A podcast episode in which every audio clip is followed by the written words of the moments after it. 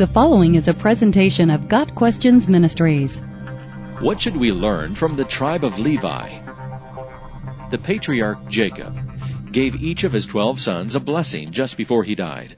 The twelve sons were the fathers of the twelve tribes of Israel, and the blessings contained prophetic information about the future of each tribe.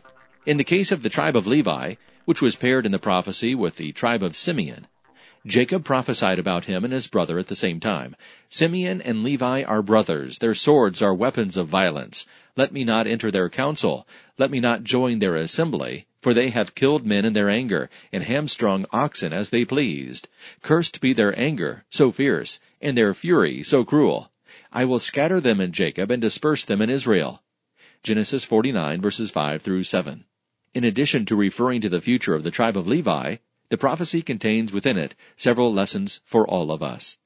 Jacob pronounced a curse upon Levi's in Simeon's anger, partly due to their treacherous and violent destruction of the Shechemites in Genesis chapter 34. Levi's anger was evil because it was characterized by deeds of fierceness and cruelty. Righteous anger and indignation, the kind Jesus exhibited in cleansing the temple, for example, is never characterized by cruelty. The swords of Levi, which should have been only weapons of defense, were weapons of violence. To do wrong to others, not to save themselves from wrong, or to protect the innocent.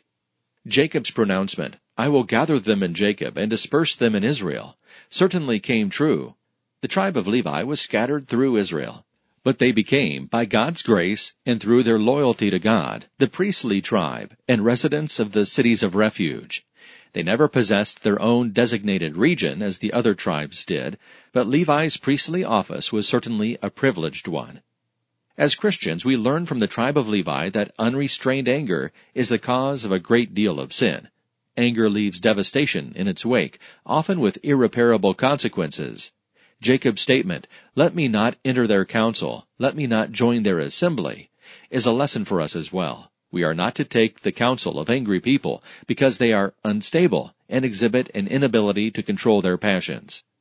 When anger is a defining trait, it is an indication of the lack of the spiritual gift of self-control that characterizes all believers.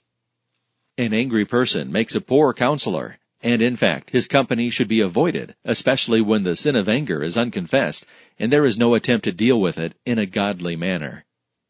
Finally, the ultimate lesson in the tribe of Levi for Christians is that of restoration of the sinner to the privileged position of children of God.